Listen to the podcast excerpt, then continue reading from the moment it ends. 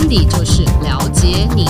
欢迎收听温迪就是了解你。大家好，我是温迪，我是路人甲。好，我们要来二零二二年整体运势分析 Part 二。 这一集呢要分享的是生命流年数四五六的朋友，跟大家分享一下正确的流年数计算方法，二零二二加上你的出生的月和日。那以温迪姐当例子，我是十月二十九号出生的人，那就是二零二二加上一零二九，全部的数字加起来温迪姐得到的是十八。可是因为我们需要加总到个位数，所以一再加八会等于九。我就是二零二二年流年数九的朋友。流年数基本上每九年为一个循环，这个循环大家就会想啦，那每年都重新再来一次吗？ No No No， 不是的，它的是一个累积上去，所以你的第一个九年跟你第二个九年，甚至到你第五第六第七个九年，你的基础点跟你的整个经历过的经验还有社会环境都是不一样的。所以每一个九年，即使你重复再走一到九，但是它带给你的功课以及配合当年的运势都会有不同需要去注意的地方，跟要留意和小心的地方。今天先跟大家分享的是流年数四五六的大方向。好，来到流年四呢，它叫做扎根期，前一个叫做萌芽，所以你已经绿芽出来了，刚刚冒出头，所以其实不论是你的根基或是你长出来的成果，相对都是比较不成熟，也是比较新鲜的。但是刚刚好遇到二零二二年，二零二二年其实是一个很可以接受创意更好，能够让社会或是环境达到更好的一种进步的时候，他就觉得它是一个好的意见。新鲜这件事情在整个二零二二年来说它没有不好，但是我们要来看怎么让新鲜这件事情让流年数四五六的朋友有所发挥。扎根期呢，他在讲的是说，我希望我的根基更加的稳定。当你要根基更加稳定的时候，你会遇到什么情况？基本上你就会有排他性，因为泥土就这么大，今天你打了，那别人的根基就会不稳。所以扎根期的时候，其实是你内心剧场会非常多。扎根是在泥土底下、嗯、看不见的地方，看不见的地方，或是你在打地基都在下面、嗯、可是那些角力战其实才是真正可怕的地方。扎根期的朋友其实心里面的压力是很大的，但他表面上你都看不出来，但他内心是很焦躁，甚至是他觉得他成不成功，他未来会不会成功，他现在是不是在成功的路上，都是他每天在思考的事情。温迪姐的建议是，就是你应该花一点点的时间去重新盘整一下，你觉得什么叫做成功，你觉得什么样叫做优秀，你觉得什么样才叫做你真正人生最佳的生活方式。你只要能够把这件事情做完，就能够帮助你比较焦虑的心情安定下来一点点。他会不会越想越焦虑？因为太多个议题了。还好会删除啦，还是你们不会？不会想说，嗯，温迪刚才讲了什么叫成功，成功的定义是什么，然后一条一条想。想到最后越来越焦虑，会吗？会啊，可能我是删除型的人，我就觉得哦，我删一删，我就会比较知道自己要什么。好了，那没关系。如果你们是像路人甲讲那样、哦，那也 OK， 因为在这中间的过程当中，你会发现说，原来你要这么多。那当你要这么多的时候，你就要更努力了嘛，你就会付出代价。扎根期的人是这样，他只要想清楚，任何一切付出的代价对他来说都无所谓，因为那是他想要的东西、嗯、扎根期在你的心里面它是一个明着来的事，可是在表面上你是不能说的，所以你会用我多做一些。举例来说，老板就是要交报告，交报告就交报告，不，你还会做更细，比如说选的纸啊，可能还有一些香味啊，它怎么打开啊，这就是扎根期的人会做的事。推门之前要先喷香水、啊、类似再转一圈啦、啊、之类的，或者是你去买咖买热咖啡，但是上面放三个冰块，有毛病吗？哎、欸，你真的不知道这件事吗？ Why？ 全热的那种热美式基本上是没办法喝的。当然啦、啊、对，可是问题是大家就是想喝咖啡，就是那个瞬间想喝，所以你放三个冰块，等于那一层会是微冰温的，然后当他要准备要生气的时候，热的就上来了。你不要翻白眼，这归你说，扎根奇人真的会这样做，这就是细心。你是不是这样子服务过你老板？不要说出来，跟你老板聊聊不要说出来，这个是真的啦。所以 我, 我, 我要表达的是，扎根期的人他会用这种方式去拉高一般的标准，但是呢你也拿他没辙，是因为是你没想到啊，不代表他错。嗯，扎根期的人就是心里的辛苦是在这边，可是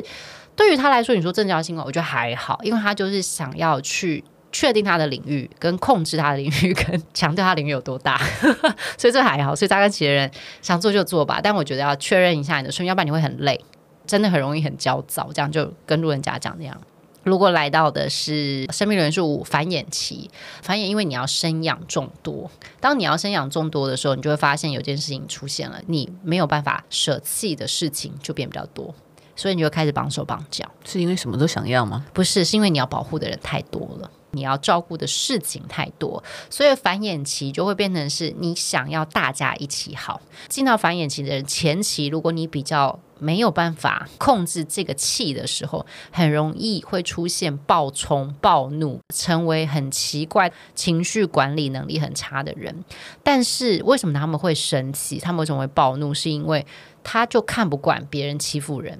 他也看不惯那些狡诈的人用着自己可能比较聪明的头脑或者是舌灿莲花的表达能力去欺负相对比较憨厚的人，他们就会火大，他就不喜欢这件事情。那如果大家又是同一个 team 的，他就会更火，他会觉得说哎、欸，你不去搞外面，你搞自己内部的人，就会瞬间觉得说那如果你要这样，我就直接跟你宣战。嗯，其实有的时候当你被绑手绑脚，或是其实某一个程度你必须靠别人来喂养你要的人，因为你本身其实养不了这么多人，可以理解吗？就算是全球首富，他也不可能全世界人他都养嘛，不可能、嗯、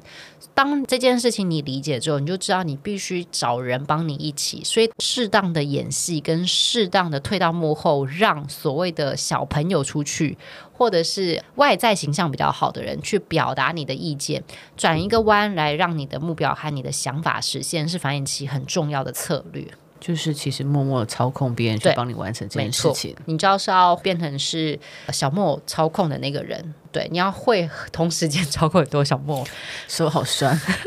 是蛮累，繁衍嘛，就是生养众多是很痛苦的事情，你就是要越来越多越来越大，占领土地的状态。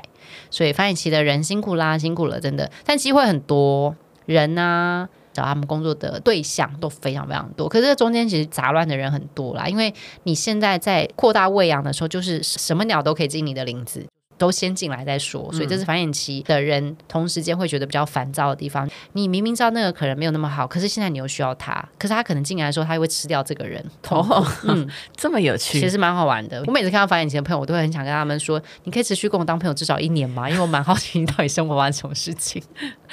好，我们来看这一集的最后一个生命流年数六的朋友来到孕育期哦，这就是小孩快生出来了，差不多了，肚子大了，你其实本身在所谓的占地这件事情其实大概都已经拟定了。来到孕育期，很多的时候大家说好衰我就挨打的份，可是其实不是。大家想一下，如果你是一个孕妇，大家可能会嫌弃你没什么产值，对不对？对，但应该没有人敢明着打你吧。正常婆婆正常我在讲职场哦哦谁在跟你讲婆媳关系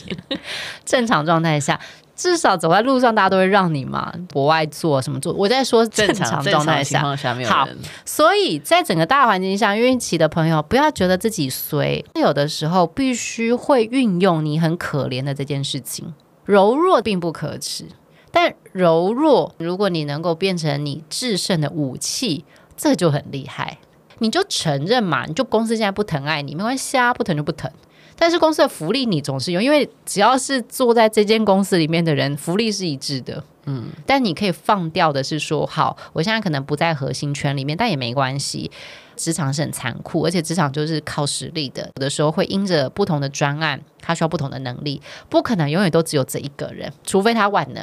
所以这时候你要干嘛呢？你要把握这个时间赶快去学别的东西。白天在工作的时候，你就算戴耳机学英文，可能也都没有人抓到你在干嘛，因为你就是比较边缘的，并不会马上想到你。但你在自己默默练功的过程当中，当你把小孩生出来的时候，你有可能生到是一个天才，生到不是你老公、哦、不是，哎，不是生生出来一个很厉害的，很厉害的，哎，那你就什么母凭子贵。所以孕育期的人，把自己的肚子里面当成是一个小你 mini 你，你怎么喂养它，你怎么去增加它，到底要听巴哈的音乐呢，还是要听什么什么什么，它就会影响到你最后生出来的小孩，你能不能够靠这个小孩母凭子贵。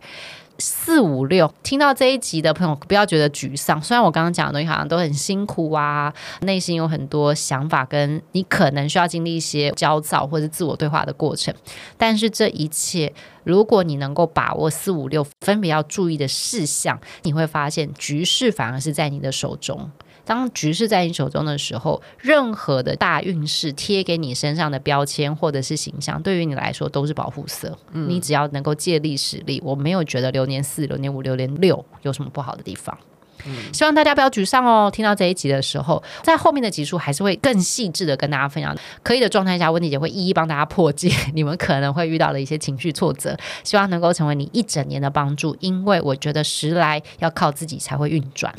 希望大家会喜欢今天的内容哦。那如果真的是五六的集数有任何想要进一步发问的，都可以在 Podcast 的留言板当中告诉我们，或者可以在 I G 和脸书搜寻温妮姐 Wendy Sister， 我们都会收集大家的题目，也会在未来的集数一一为大家解